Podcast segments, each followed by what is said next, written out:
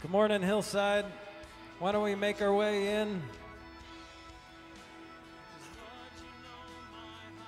Why don't we stand up? We're gonna we're gonna we're gonna worship the Lord together.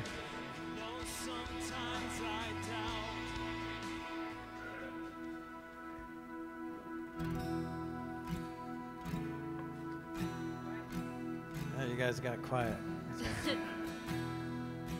All right, we're gonna we're gonna try a new song this morning. Um, yeah, it's called "Never Let Me Down."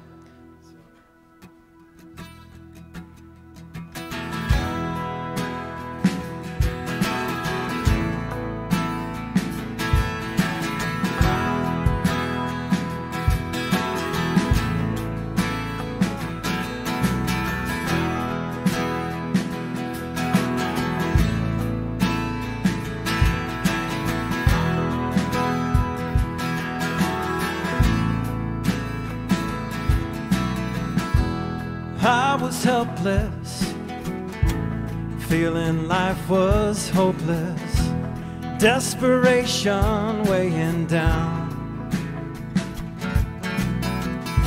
You saw me searching, and you came knocking. Doors were open, hope was found. Sing hallelujah. Hallelujah. God, your grace amazes me. I was lost and now found. Hallelujah. When I call, you answer me.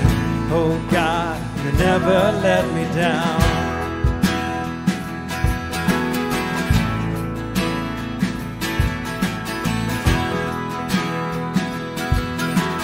And I was drifting.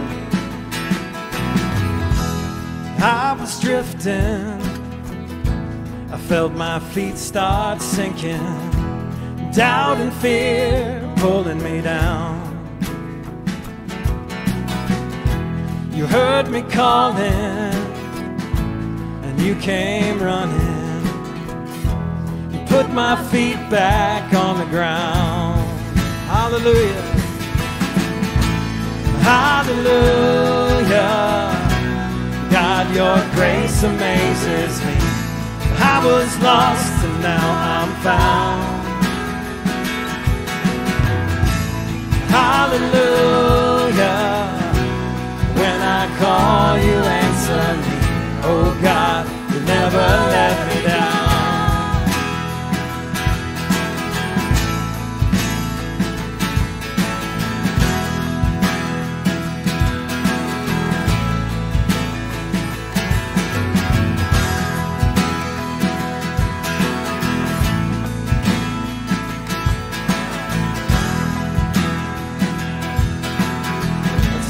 I'm gonna sing.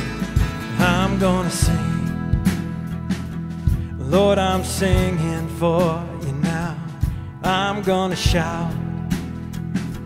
Lord, I'm shouting for you now. I'm gonna live. Lord, I'm living for you now. I'm gonna love. Lord, I'm loving for you now. I'm gonna sing, sing, sing. Lord, I'm singing for you now. I'm gonna shout, shout, shout. Lord, I'm shouting for you now.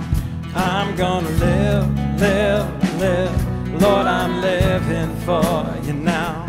I'm gonna love, love, love. Lord, I'm loving for you now. I'm gonna sing, sing, sing. Lord, I'm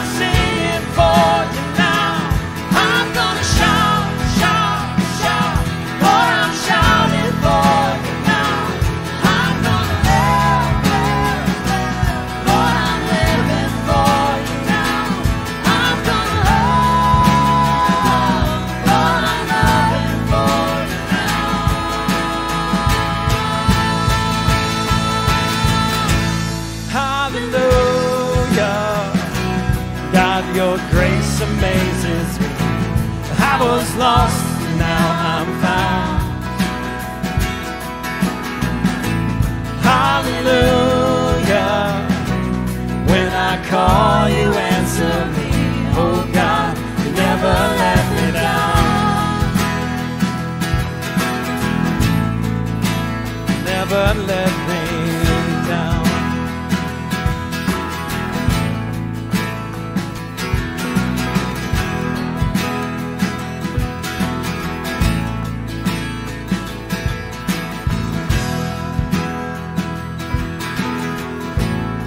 Sing hallelujah.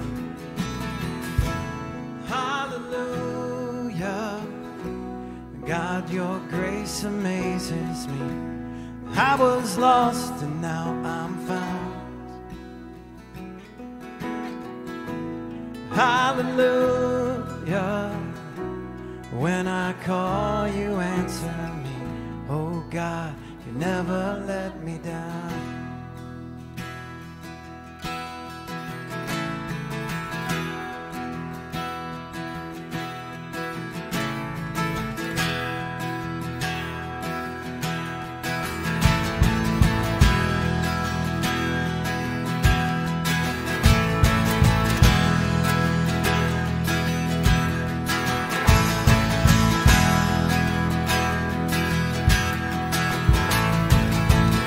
I've searched the world. I searched the world. But it couldn't fill me. Man's empty praise and treasures that fade are never enough. Then you came along and put me back together. Every desire is now satisfied here in your love. Oh, there's nothing better than you. There's nothing better than you. There's nothing, nothing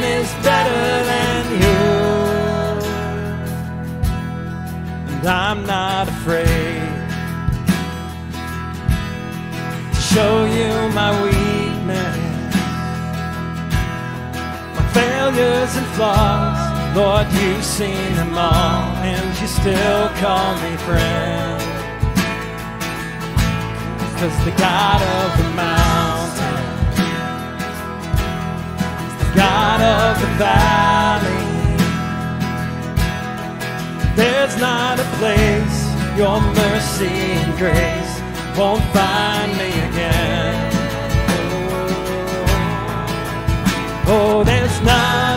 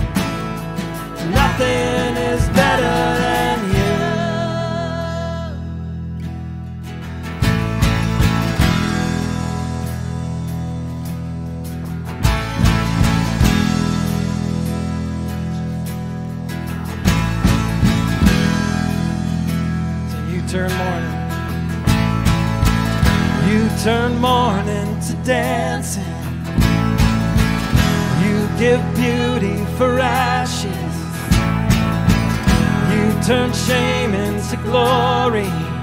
You're the only one who can.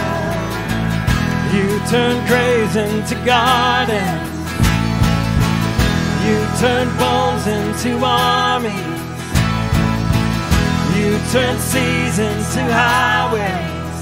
You're the only one. You turn mourning to dancing. You turn mourning to dancing. You give beauty for ashes. You turn shame into glory. You're the only one who can. You turn graves into gardens. You turn bones into armies. You turn seas into highways. You're the only one who can. You're the only one. You're the only one. You're the only one. You're the only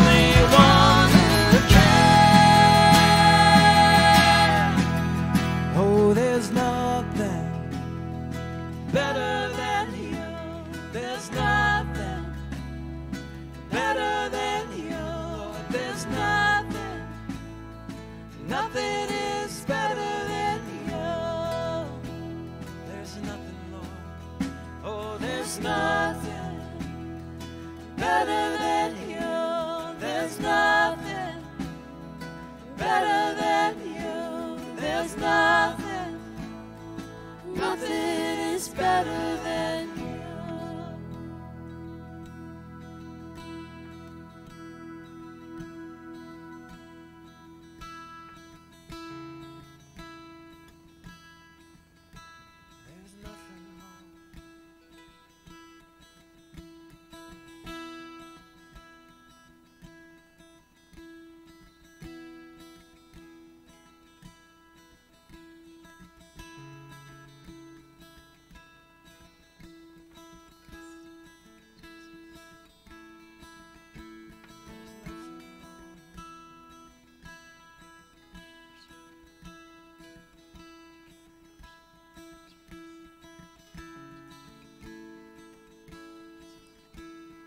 just put aside everything else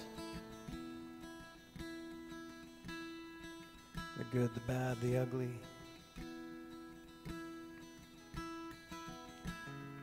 Let's turn our faces toward Jesus.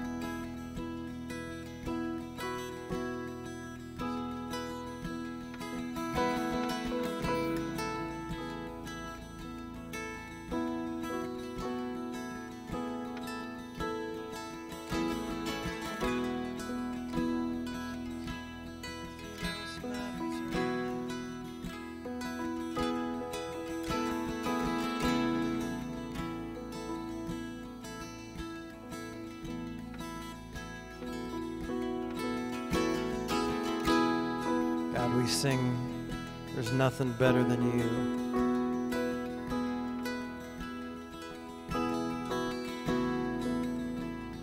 God, we want to sing that with all of our hearts.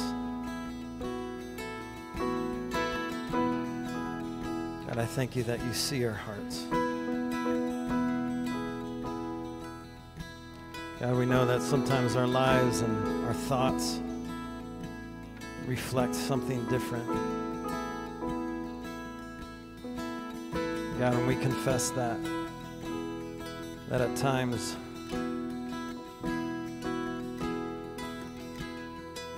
we exalt other things above you. So, God, would you forgive us? Forgive us where we've done that, when we've done that.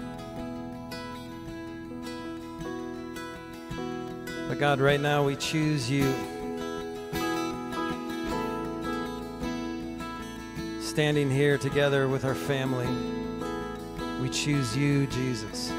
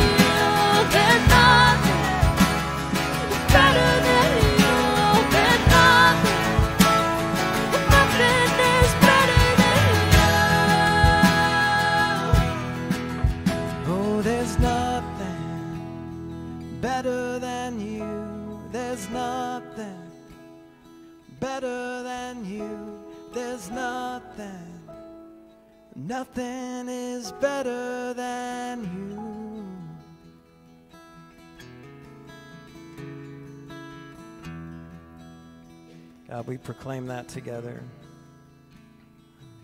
God, from our own hearts, personally, we say there's nothing better.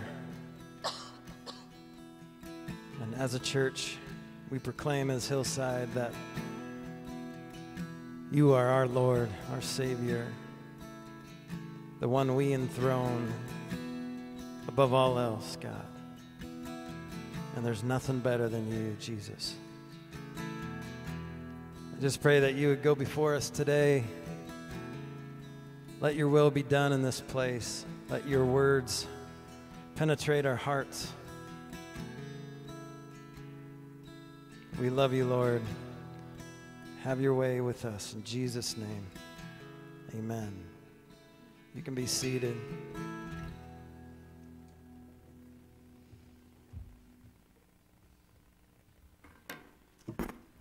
All right, good morning, Hillside. Good to see you all this morning. Welcome to everyone online as well. My name's Sean. I'm one of the pastors here and just want to welcome all of you this morning. If you're visiting with us today, good to have you here. Uh, we've got lots of information on the website if you want to learn a little bit more about us. There is an About section on the website, so if you're curious to hear a little bit more about us, who we are, and uh, kind of what makes us tick, check that out or just grab any one of us leaders and we'd be happy to um, share a little bit more about the church with you. I want to highlight a couple of things this morning in terms of the life of the church and things that are going on. Um, first and foremost, you probably saw on the way in, there's a lot of books in the lobby, and those are all for sale and all for sale for a good cause. So, our Women of Hope Bible study pulled together all of their books that they are ready to move on from and kind of pass on to the next reader. Um, and those books are available for sale in the lobby right after the service. There are suggested donation amounts, and all that money will be going to our ministry in Nicaragua. And I'm going to have Donovan come up now and talk about a couple of other missions related things as well. Yeah, other ways to get involved with Nicaragua. Uh, we have, it's just awesome to see what can happen amongst our body here. So, 15 years ago or so, we helped, the beginnings of the school started, and the school has been going awesome for the last, uh, for the last many years. But uh, what's exciting now is we're looking at starting another school, and that's going to probably start in January. We're hoping to get things going uh, already in preparations coming this October, so like now. Um, uh, and so we're fundraising. What does it look like for us to get the preparations in order from now till January? The schools start, their calendar year is different. Kids come on January. So we are looking for monthly, um, monthly sponsors for that. Uh, about 1250 is what we're looking to raise per month. So I'm saying that not necessarily say, hey, we need our body to, to give even more, even though we've been given a ton over the last many years. But just like this book sale, what kind of creative ideas are stirring amongst us? Is there ways that we can uh, rally again together to see if, if we can meet this next mark? And And if not amongst this community, is there other churches that would be interested? I've got a few other churches I've been talking to to say, hey, can we shoulder this together? Um, so that's one, uh, one thing to be praying about. The second thing in regards to Nicaragua, again, we're partnered. We're our family in Nicaragua. They are a family, right? This is so fun to see how we've grown over relationship. Eden and Emma are amazing people. They also run an addictions ministry called Amber. Um, there's counseling and things involved. They've got a marriage conference coming up um, in October. You guys should all attend in Nicaragua. I'm kidding. What we're looking for is sponsors to help sponsor couples for this marriage conference. So, one couple uh, for the conference would be $50. They're looking to have 30 couples. So, an opportunity, small little win, but it'd be really cool to, uh, to, uh, to be able to help sponsor some couples to go to this. Um, and that's it. Lastly, I do want to say one more thing. Um, did I say lastly the first time? uh, Luke Runyon, as you know, has been on a journey in Uganda for the last, uh, he's been all over Africa. For the last year, he's been in Uganda. His, his position's changing a little bit. He's looking to join another organization. Uh, things with the construction were moving a little slower than, than they needed him to fit into as the program director. Uh, and so, in the interim, he's going to be looking to uh, train pastors. And he is now, as I talked to him two days ago, he is at the largest refugee site in the world. And it's just 250,000 South, Southern, South Sudanese people are at this refugee camp. And he is looking to uh, either be planted there or closer to another refugee camp on the western, northwestern side of Uganda. Um, just be praying for him. He's, he's an amazing dude. He's, you know, uh, positive, hopeful, but what he'll be doing is on his dirt bike getting to, to go to these remote places to train pastors. And uh, it sounds like a pretty amazing opportunity, but he is, he is, um, looks like things are coming together for him, but please be praying for him as well. That's it. Done.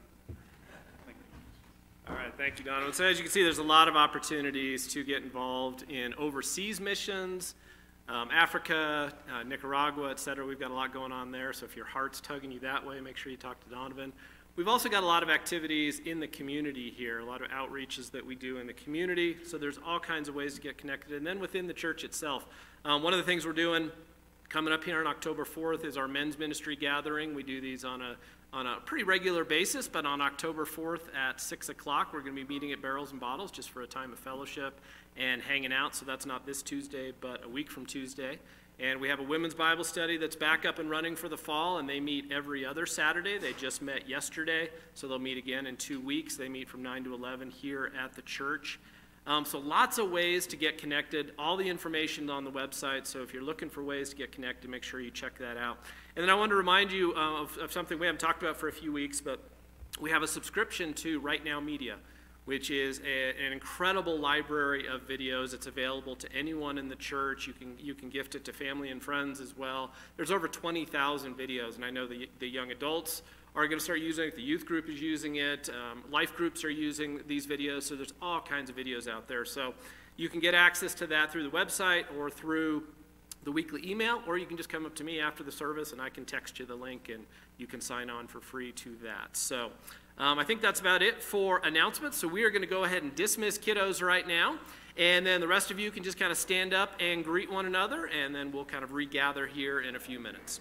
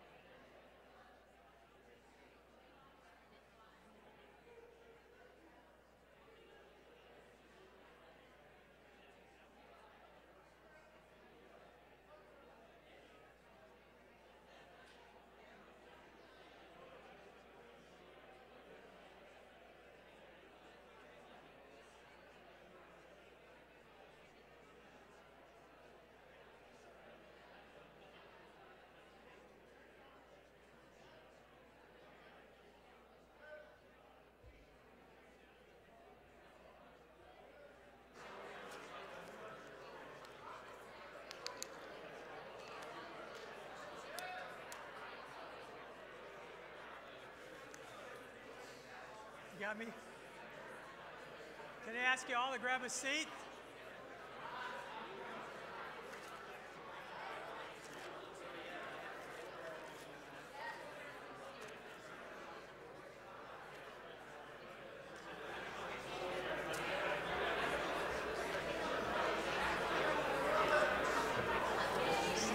I told Pete to keep you guys away from the pubs. No, no, no hooliganism. I love it.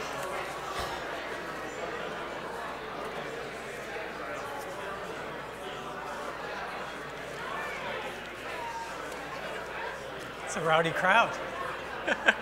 Let me ask you to grab a seat.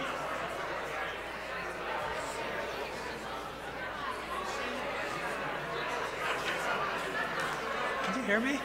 Okay.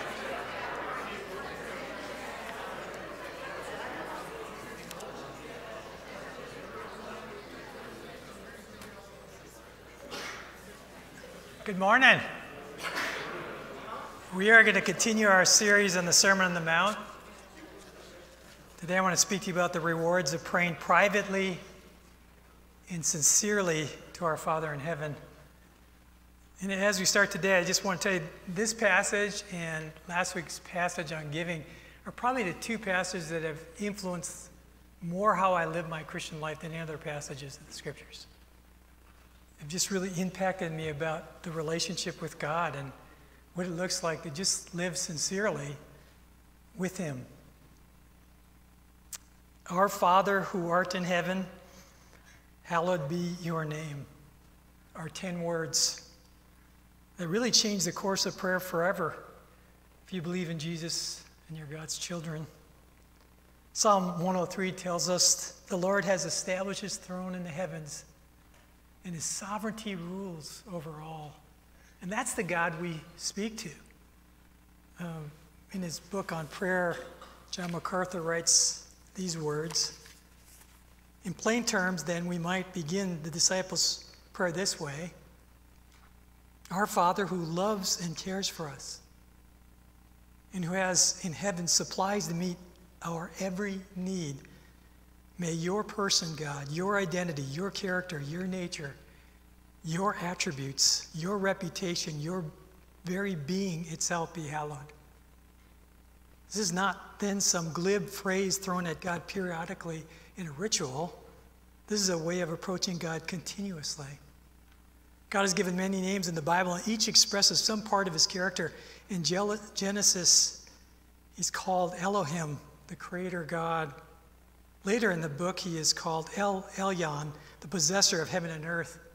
The Old Testament calls him Jehovah Jireh, the Lord will provide, Jehovah Nissi, the Lord our banner. Jehovah Rapha, the Lord that healeth, Jehovah Shalom, the Lord of our peace.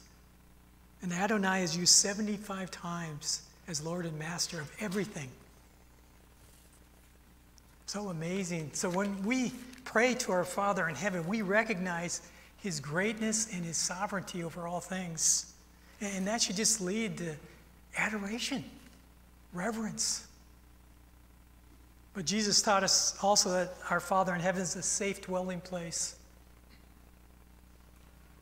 And he desires for his children to address them as Abba, Father, Daddy. That we can intimately know him as he knows us. And when we pray privately and sincerely, God rewards us. That's amazing. So let me ask you to bow your heads and I'll just ask him to bless his words today. Father, we come before you with so many things and just hearing uh, about Nicaragua again this morning and what a joy it is to see this continuous work that goes on there. Lord, a seed that was planted some 15 years ago that's just sprouting into all kinds of amazing ministries. We ask your blessing on that. God, that many would be touched by Jesus through what goes on there. Many children would grow to know Christ. Father, we thank you for Luke, just his desire to serve you. And we would pray, God, that you would guide his steps, Lord, that he would be used by you to train and encourage pastors that so desperately need encouragement out in the middle of nowhere out there. And God bless his, his work. And Father, we just submit our hearts to your word today. We ask your Holy Spirit to just speak to us. Lord, we hunger to know you better, and yet so often we get caught up doing so much that doesn't matter.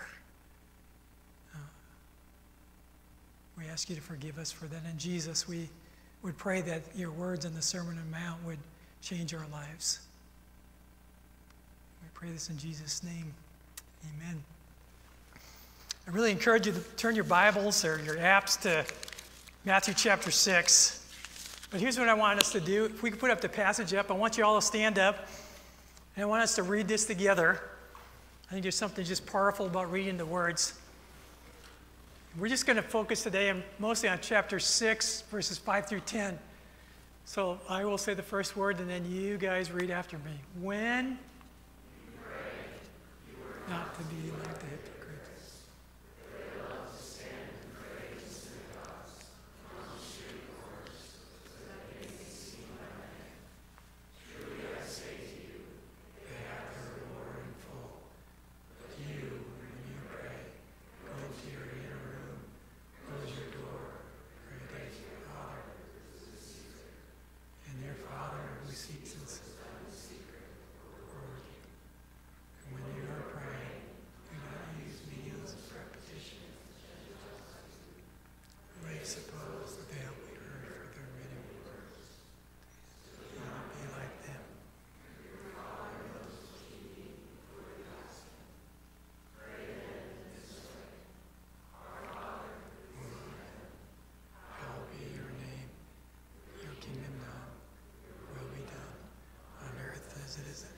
Amen. You can have a seat.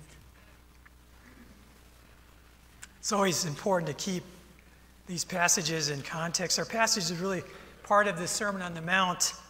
Jesus was giving his disciples and the crowds principles for kingdom living, his expectations for those who believe.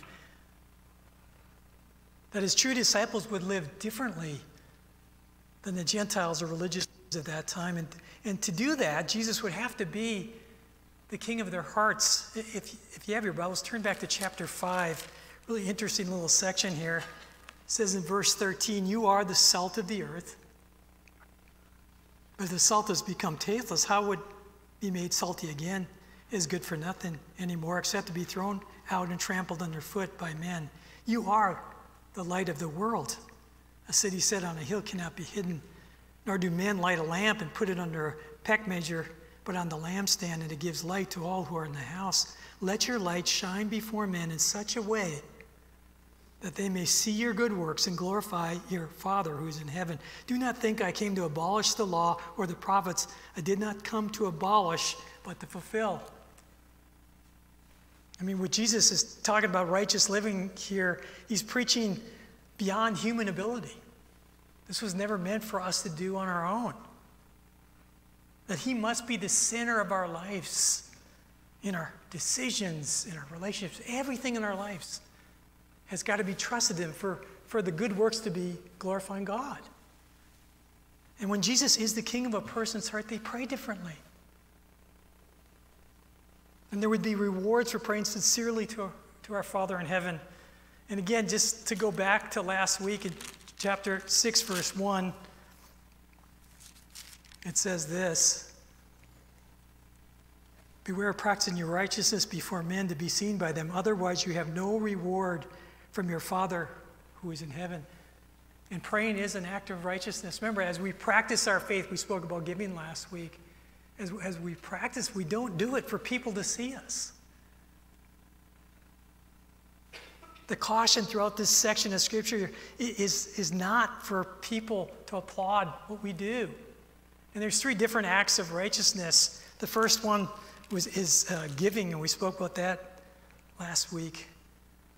When therefore you give alms, uh, do not sound a trumpet before men as the hypocrites do in the synagogues and in the streets that they may be honored by men. Truly I say to you, they have no reward in heaven. a third righteous act or act of faith is fasting. Verse 16, and whenever you fast, do not put on a gloomy face as the hypocrites do.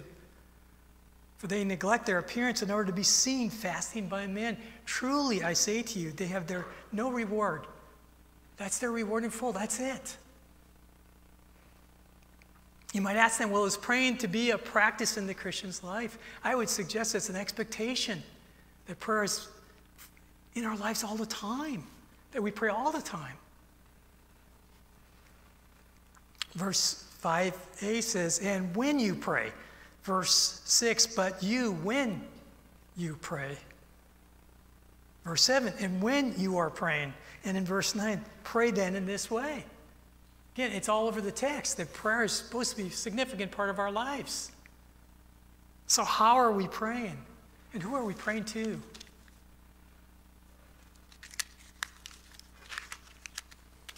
Really leads to a definition how to, to pray in our passage. And if I were to just sum up what this passage is about, it's communicating sincerely and privately with God as our Father to be rewarded by Him. The common Jew at that time would have been blown away by Jesus' teaching. They thought only the priests, the Pharisees, Sadducees had access to this God, this great God.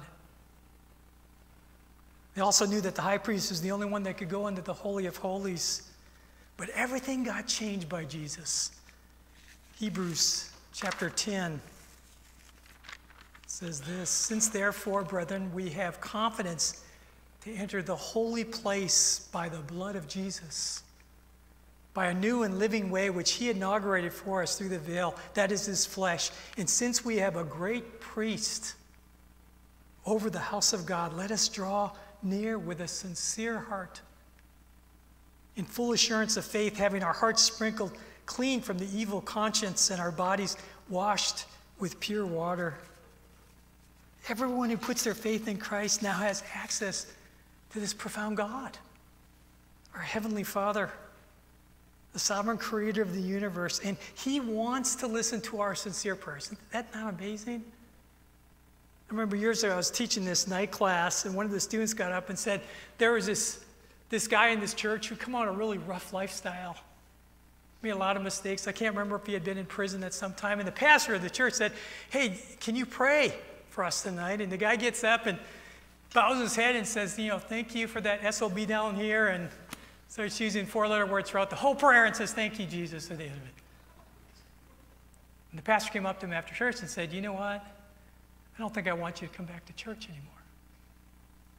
You know what, you know what I think about that? I think God heard that sincere prayer and rewarded him.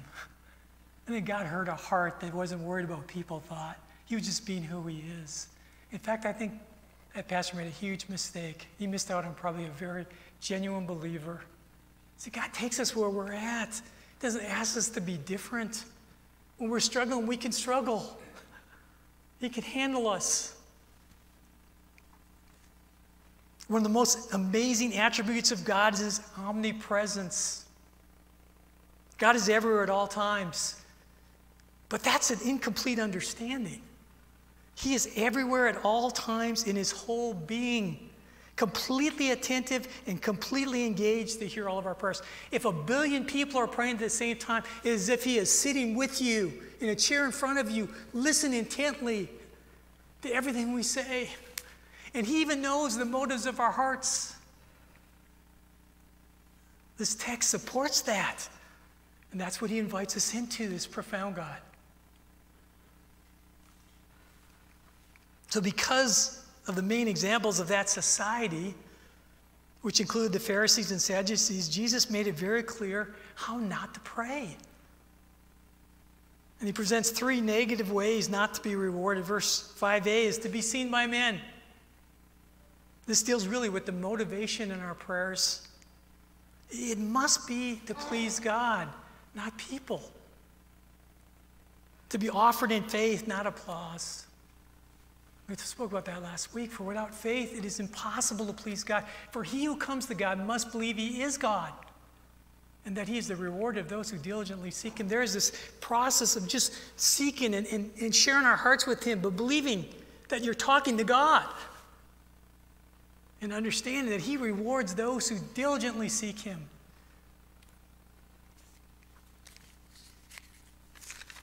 A second negative way not to be rewarded is to be noticed by men. And when you pray, you are not to be as the hypocrites, for they love to stand and pray in synagogues and in street corners, again, to be seen by men. There can be that tendency to just want to say these huge theological words or say those things that make people think you're really religious. And that God's going, no, you just speak your heart. And the third way is using, using meaningless repetition like the Gentiles. Says in verse 7 when you are praying, do not use meaningless repetition as the Gentiles do, for they suppose they'll be heard for their many words. I found an article that kind of speaks to this says, What does it mean to use vain repetition in prayer? Jesus said in the Sermon on the Mount, when you pray, you're not to use vain repetitions as the heathens do, for they think they will be heard for their much speaking. The word vain means empty or useless. So Jesus is warning us that repeating worthless phrases and prayers will not help us to be heard by God our Father. He's not concerned with our word count or flowery expressions, mantras. His desire is truth in the inner being. Our prayers should be more like short, simple prayers and less prolonged. When we are praying, we are talking with God and worshiping, worshiping Him. It is like a conversation from the heart. Boy, I like that. it's really a, someone we love, we, we want to know, someone we worship. Don't pray to be seen by men. Don't pray in public to be noticed. And don't use meaningless words when you pray to our Father in heaven. So, what should the focus of our prayers be? First of all, we should acknowledge the sovereignty of God. Verses 9 and 10 says, Pray then in this way Our Father who art in heaven, hallowed be thy name. Thy kingdom come, thy will be done, as on earth as it is in heaven.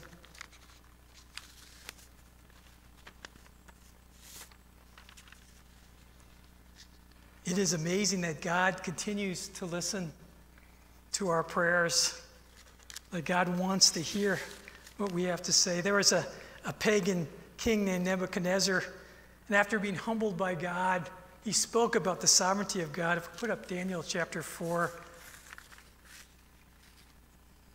says, But at the end of this period, I, Nebuchadnezzar, raised my eyes toward heaven, and my reason returned to me, and I blessed the Most High, and praised and honored him who lives forever.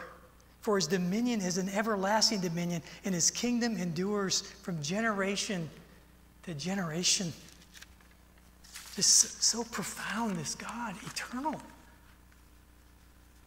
He sees all things as if, if it's happened in a thousand years to a day.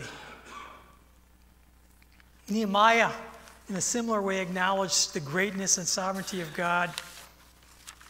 Again, if you have your Bibles, I really encourage you to turn to Nehemiah. Nehemiah was the prophet who went back from Persia to Jerusalem to rebuild the walls that had been burned down for over 100 years. Listen to his prayers. Verse 4 and 5 of chapter 1. Now it came about when I heard these words I sat down and I wept and mourned for days, and I was fasting and praying before the God of heaven. And I said, I beseech thee, O Lord, God of heaven, the great and awesome God who preserves the covenant and loving kindness for those who love him and keep his covenants. You know, the very first thing he says is, You're sovereign. Even though the circumstances don't seem like it, I pray to a sovereign God. He had to go before the king of Persia he was going to make requests of this king uh, to rebuild the walls and leave the presence. He was the cupbearer to the king, preparing to possibly be executed. And you know, listen, it says in verse 4 the king said to me, What would be your request? So I prayed to the God of heaven. I prayed to the sovereign God. And when things got difficult and, he, and they began being ridiculed, when the work began, what does he say in verse 20 of chapter 2? So I answered and said to them, The God of heaven will give us success. Therefore, his servants and I will raise, arise and build, but you will have no portion, right, or memorial in Jerusalem. Every time things get difficult in life, it's, it's so easy to go to the sovereign God, to know He cares, that He's in control. We need to acknowledge that. We were just talking earlier, I was just saying, it's just, you guys are asking how my last week has gone. I was saying, just feels like my, wife, my life has been full of trials for the last two weeks. It feels like every day something has come our way that's been a struggle. So something is just going on where you're just like, wow, it just feels like I'm getting hit by one thing after another. And yet, the beauty of that is I have sensed God's presence in the midst of all of it. There is a joy that comes with it you can't explain. Because He is in control. And He wants to be part of our lives. It's really a question are we acknowledging Him? As one man put it, no one can truly come to God unless he or she recognizes that God is able sovereignly to say yes or no to your prayers. He is sovereign. And it's always for His glory, for His will to be done, not, not necessarily for what's going to make you happy. But Jesus also invites God's children to have an intimate access to God Abba Father. This can be, the word daddy here is used 17 times on the Sermon on the Mount. Just this intimate connection to God. Put up Romans chapter 8, please, Scott. It says, For we all are being led by the Spirit of God. These are sons of God. For you have not received the spirit of slavery leading to fear again, but you have received the spirit of adoption as sons by which we cry out, Abba, Father.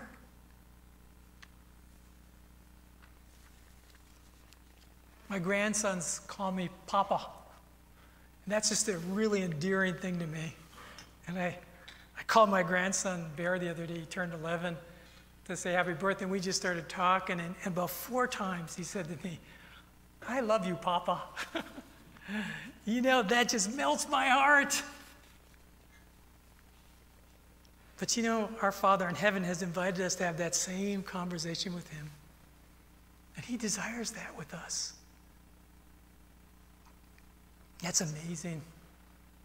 And the rewards that come with it. Well, first of all, it tells us that He will repay us. Verse 6 but when you pray, go into the inner room, and when you have shut your door, pray to your Father who is in secret, and your Father who sees in secret will repay you. He'll answer our prayers, He'll work things out. And you know it's of God when you can't plan it that good. He just does His thing in our lives. But along with that, He gives us His peace. Philippians chapter 4 be anxious for nothing, with, but with everything, prayer and supplication, with thanksgiving, let your requests be known to God, and the peace of God, which surpasses all comprehension, will guard your hearts and your minds in Christ Jesus. Sometimes what we need most is just peace in our anxiousness. That's, that's a, a gift from God. Second, He'll continue to meet all your needs. Verse 8 says, Therefore, do not be like them, for your Father knows what you need before you even ask Him. He already knows what we need, and He wants to give it to us. We're His children. I spoke about this last week, but do you realize that everything good in our lives is a gift from God? Everything good, including our salvation.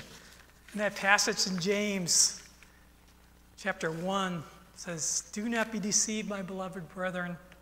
Every good thing given and every perfect gift is from above, coming down from the Father of lights, with whom there is no variation or shifting of shadow.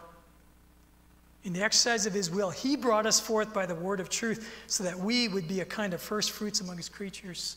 We, by, we have been given our salvation, but everything good in our lives, everything good we have is from God. That's the God we have put our faith in. I can't tell how many times I'm driving down the road and I'm just thinking about what God is doing in my life, and I just thank you. Every good and perfect gift is from you. And I know that, and I believe it. I've seen it, I've experienced it. Are we thanking Him enough for the good stuff? Are we caught up worrying about what we think we should have? This prayer is such an opportunity to see God's hands in our life. And a third reward is we're personally, He's more personally involved in our lives every day. Verse 11 said, Give us this day our daily bread. The very daily bread that we have is a gift from God. It's His involvement. And forgive us our, our debts as we've also forgiven our debtors. Even the forgiveness we can have in our lives and we extend to other people is from God, His involvement. He even keeps us from evil and temptation, verse 13. And do not lead us into temptation, but deliver us from evil. For thine is the kingdom and the power and the glory forever. Amen.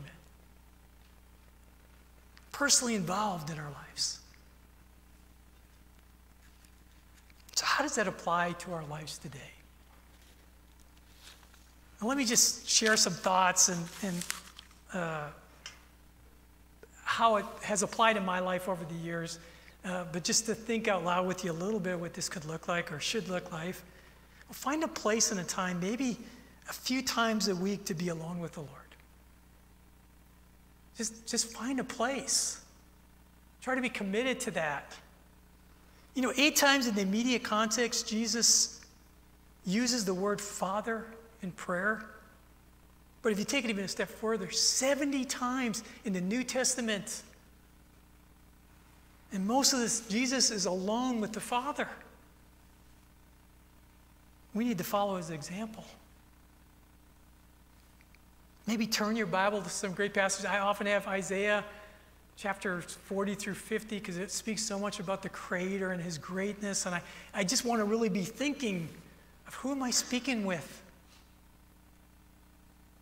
We were speaking about this in our elders meeting, and, and Sean said, you know, the Psalms, there's 150 prayers. I like that. Some of those prayers are a lament where you can really struggle but you know, it's amazing. If you read those Psalms, they often turn out to praise. They begin with struggling. I often have worship music playing or even some country music. I thought, Dan, you'd like that. and you know what I, I try to do is I just try to greet the Lord. Just saying, Good morning, Father God or Papa God, and I write my prayers. And I, I think there's something that's significant about just understanding that you are talking to Him, you're in a relationship. A second thing I, would encourage you to do is tell the Lord you love Him. Tell Him you need Him. Tell Him you want to know Him better. I, I think we have to express that. I don't know what it is for you, but sometimes it's so easy to get just caught in my own little world and forget I have a relationship with Him. That's the priority of my life. Pray sincerely from your heart. Speak to Him. And I can assure you, there are just some times when I'm in that room alone, I'm kind of yelling not at Him, I'm just yelling about life. Frustrated or struggling and just saying, God, what the heck? What's going on here? because he knows what's going on here. I'm just expressing what's true to him. And I love that he meets me there. He doesn't expect me to be religious.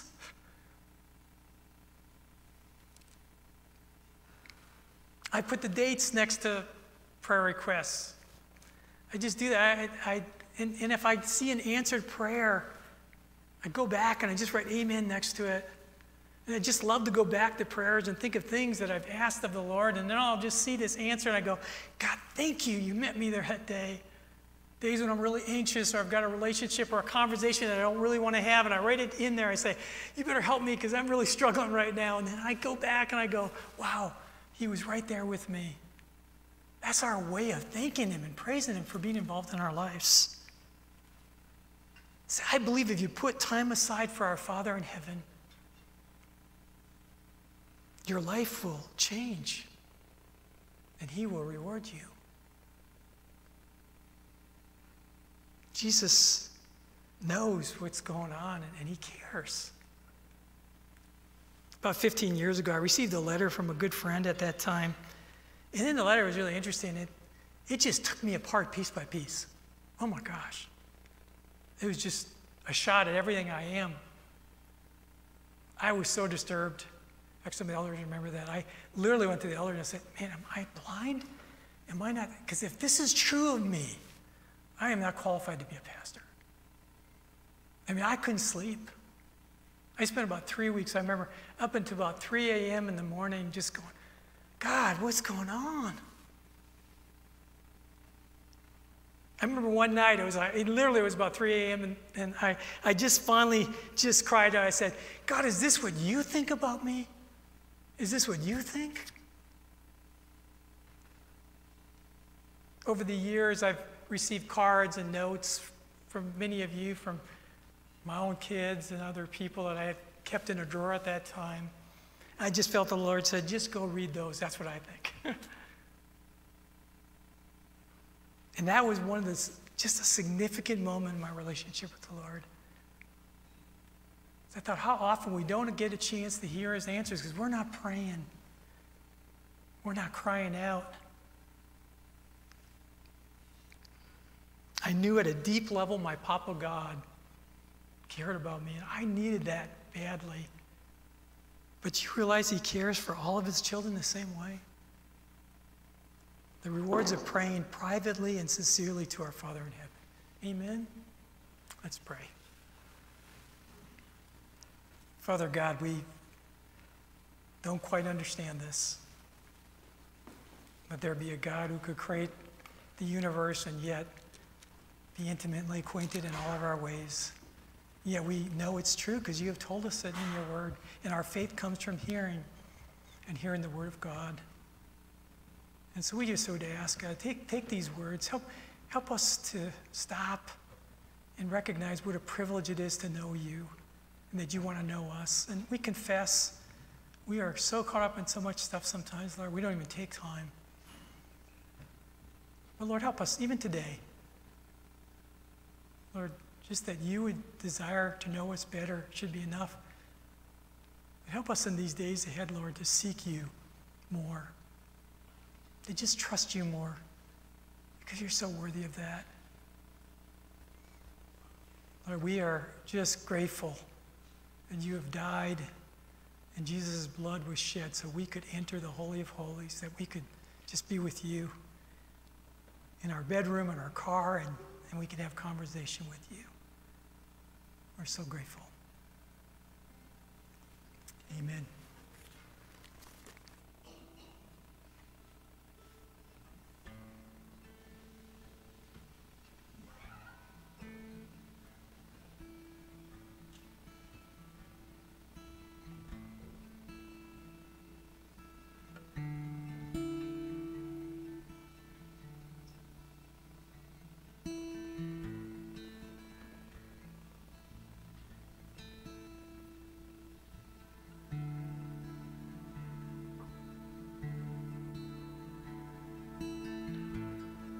Come to the Father right now.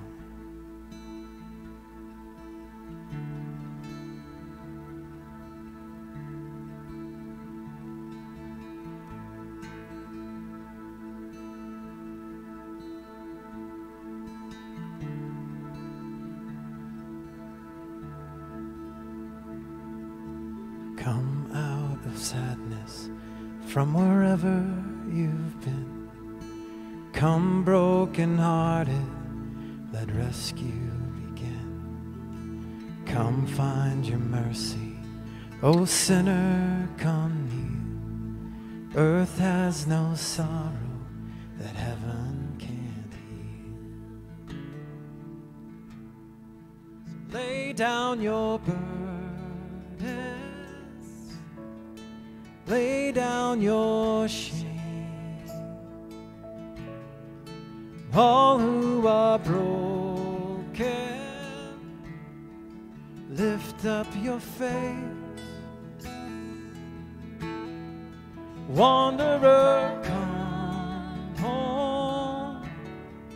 You're not too far. Lay down your hurt, lay down your heart, come as you are.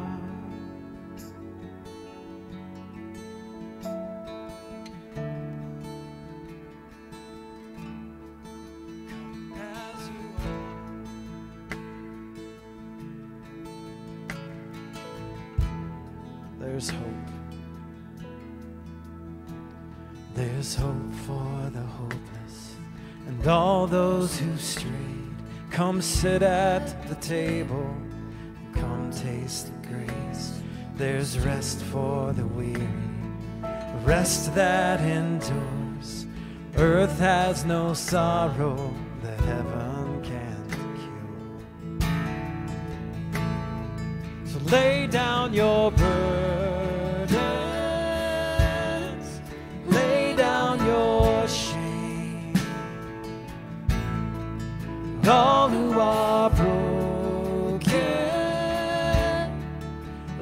up your face.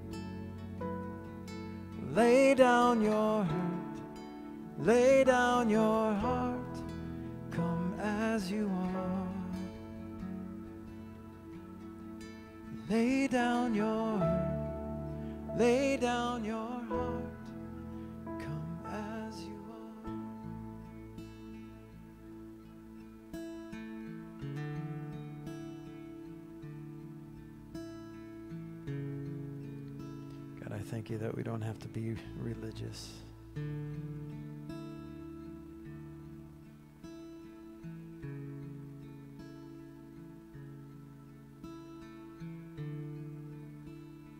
Thank you that we can just come.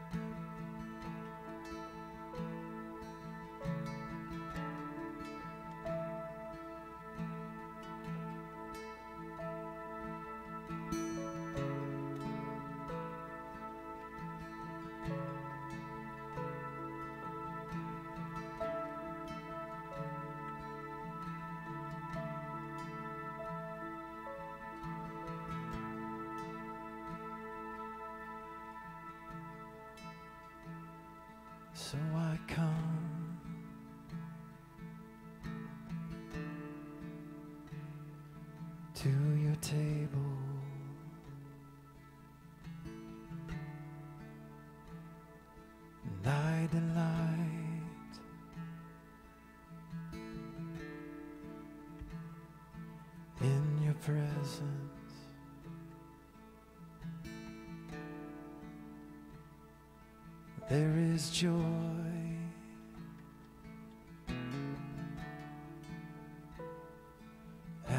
table.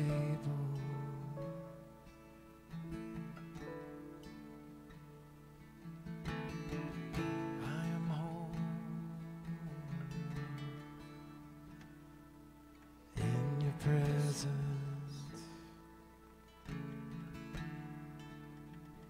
Let's sing that. So I come.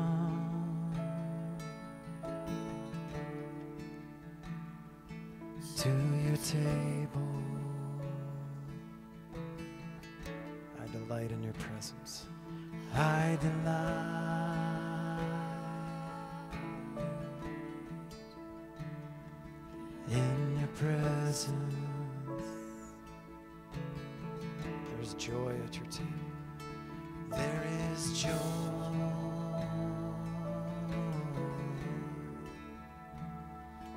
At your table.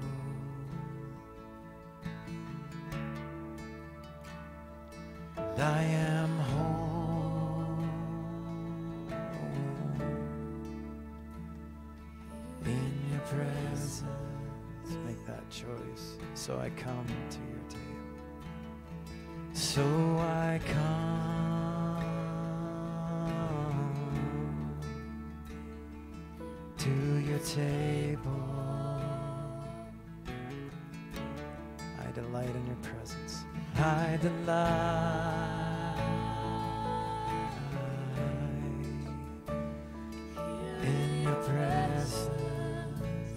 There is joy and There.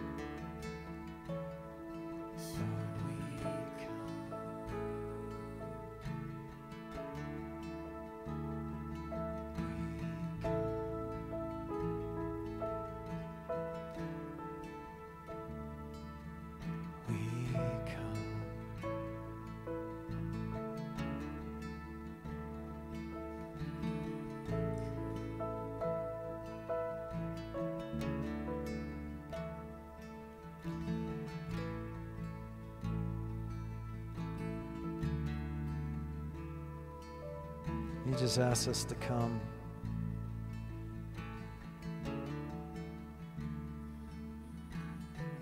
So, God, we've come to this table and we ask that you would be the king of our hearts.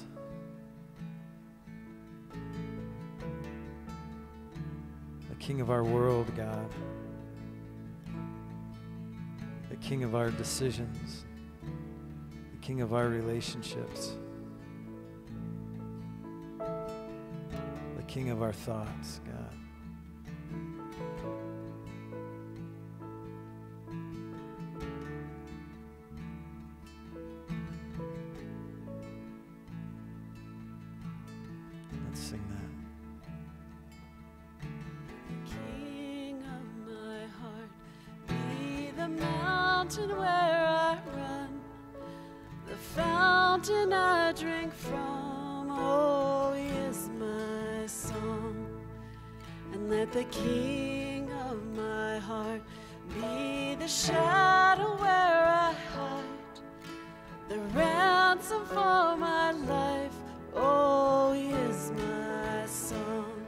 Cause you are good, you're good.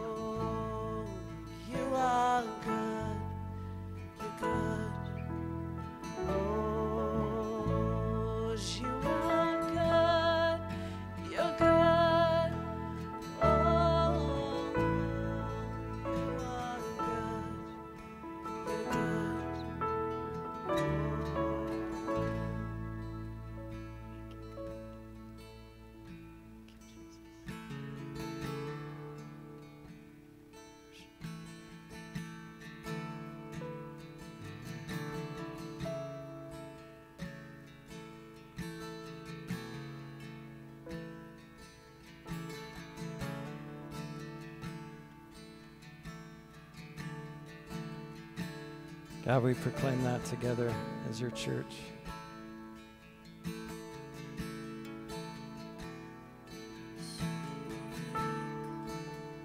No matter what, you are good.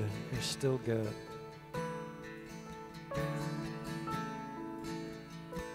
Great is your faithfulness, God. God, no matter what comes, we say that you are good.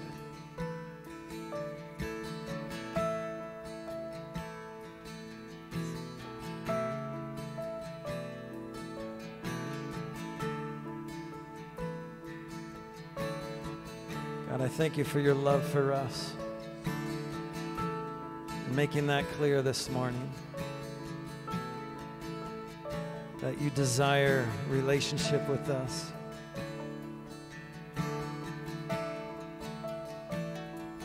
Even with the billions of people in this world, that you take time for us. And that you are with us. You're so good.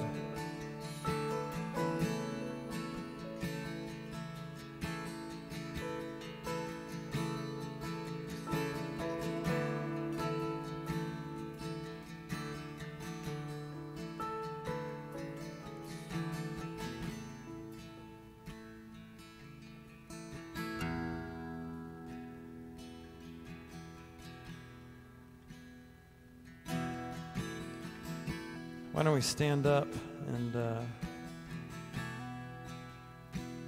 and uh, we'll we'll just close with this song, "Graves into Gardens."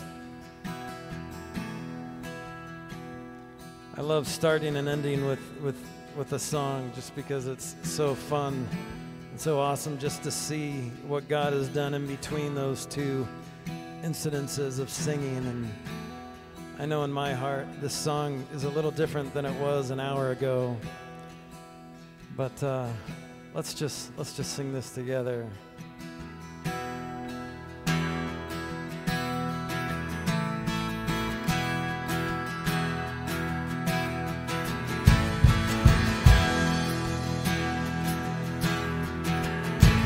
I searched the world.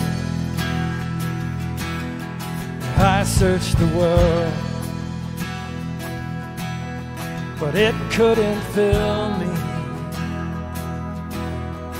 man's empty praise and treasures that fade are never enough.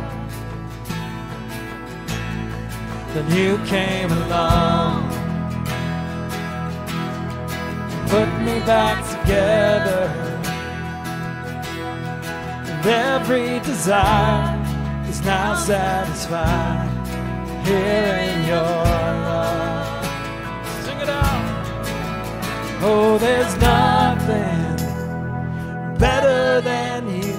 There's nothing better than you, Lord. There's nothing, Nothing is better than you. I'm not afraid show you my weakness, my failures flaws. Lord, you've seen them all, and you still call me friend. Cause the God of the mountain, the God of the valley. There's not a place your mercy and grace won't find me again.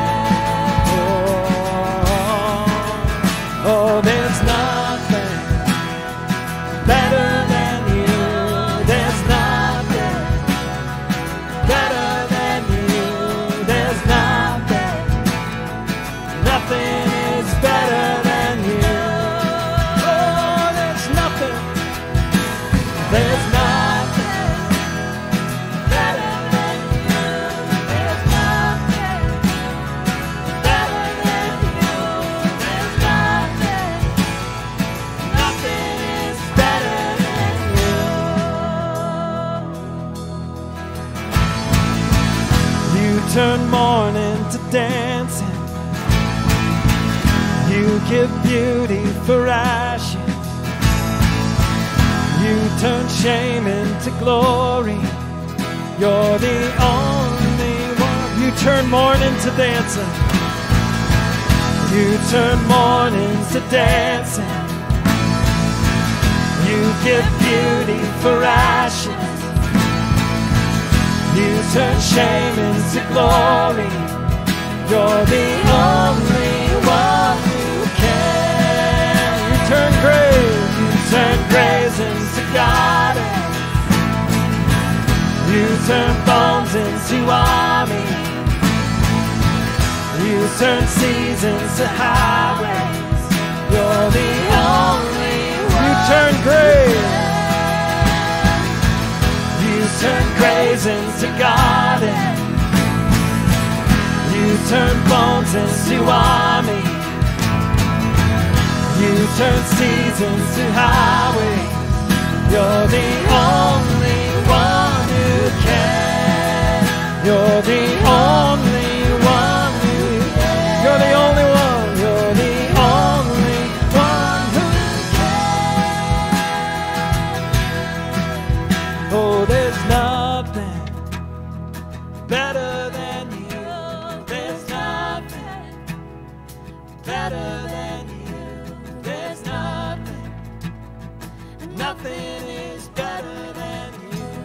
There's nothing. Oh, there's nothing better than you. There's nothing better than you. There's nothing. Nothing is better than you. Worship Him. There's nothing. Oh, there's nothing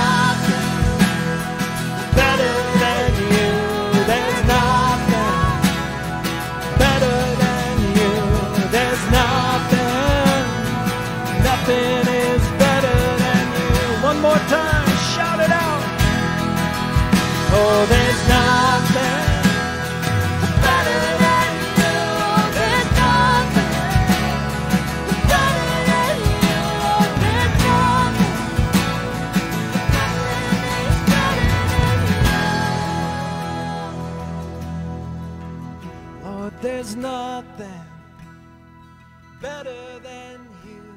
There's nothing better than you. There's nothing. Nothing is better than you.